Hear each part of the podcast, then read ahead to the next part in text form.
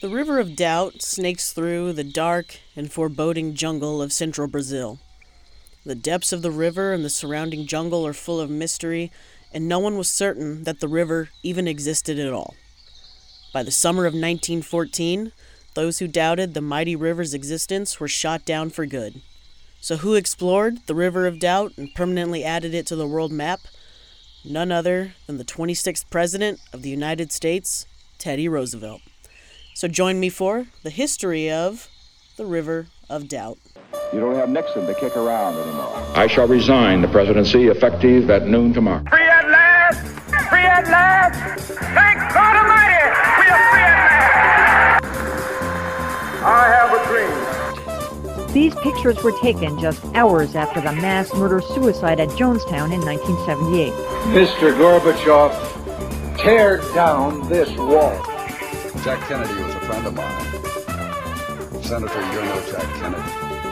I want you to listen to me. I'm going to say this again. I did not have sexual relations with that woman. If it doesn't fit, you must acquit. Recognize that the party has no future. And we're going to Washington, D.C. to take back the White House? Diana, Princess of Wales, has died after a car crash in Paris. That is the World Trade Center, and we have unconfirmed reports this morning of the World Trade Center. Our way of life, our very freedom came under attack. After losing a bid for a third presidential term in the 1912 election, Roosevelt had originally planned to go on a speaking tour of Argentina and Brazil, followed by a cruise of the Amazon River. Instead, the Brazilian government suggested that Roosevelt accompany famous Brazilian explorer Candido Rondon on his exploration of the previously unknown River of Doubt, the headwaters of which had only been recently discovered by Rondon himself. Roosevelt, seeking adventure and challenge after his recent electoral defeat, agreed. Kermit Roosevelt, the president's son, had recently become engaged and did not plan on joining the expedition, but did so on the insistence of his mother in order to watch over his father. The expedition started in Caceres, a small town on the Paraguay River. In December 1913, with 15 Brazilian porters, two leaders, Roosevelt's son, and American nationalist George Cherrie, they reached the River of Doubt on February 27, 1914. At this point, due to a lack of food supplies, the expedition split up, with part of the expedition following the Madeira River, while the remaining party then started down the River of Doubt. Almost from the start, the expedition was fraught with problems. Insects and disease such as malaria weighed heavily on just about every member of the expedition, leaving them in a constant state of sickness, festering wounds, and high fevers.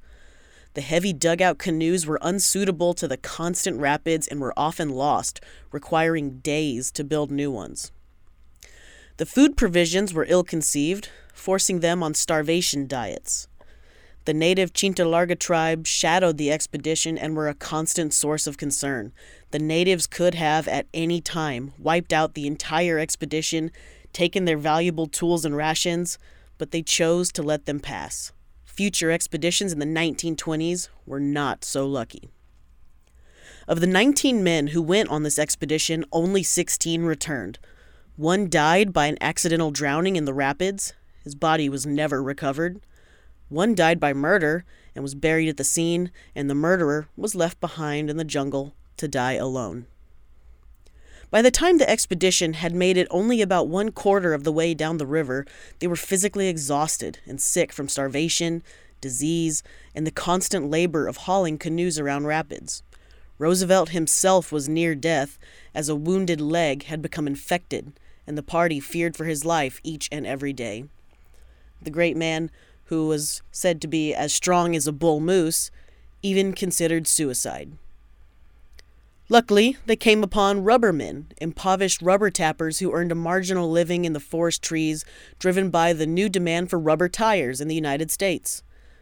The expedition was reunited on April 26, 1914, with a Brazilian and American relief party. Medical attention was given to Roosevelt as the group returned to Manaus. Three weeks later, a greatly weakened Roosevelt arrived home to a hero's welcome in New York Harbor. But his health never fully recovered after the trip, and he died less than five years later. After Roosevelt returned, there was some doubt that he had actually discovered the river and even made the expedition. Even though he was still quite weak and barely able to speak above a whisper, Roosevelt, angry that his credibility had been challenged, arranged speaking engagements with the National Geographic Society in Washington, D.C. in May and the Royal Geographic Society in London in mid June. To finally settle the dispute in 1927, American explorer George Miller Dyott led a second trip down the river, confirming Roosevelt's discoveries. In 1992, a third and more modern expedition was organized in part by the Theodore Roosevelt Association, the American Museum of National History, and the National Wildlife Federation. This expedition consisted of a total of 20 persons, including the Roosevelt's great grandson, Tweed. The expedition took 33 days to complete the nearly 1,000 mile journey, whereas the Roosevelt Rondon expedition had to portage, or get out and carry on land, almost all of the rapids on the river with their heavy dugout canoes.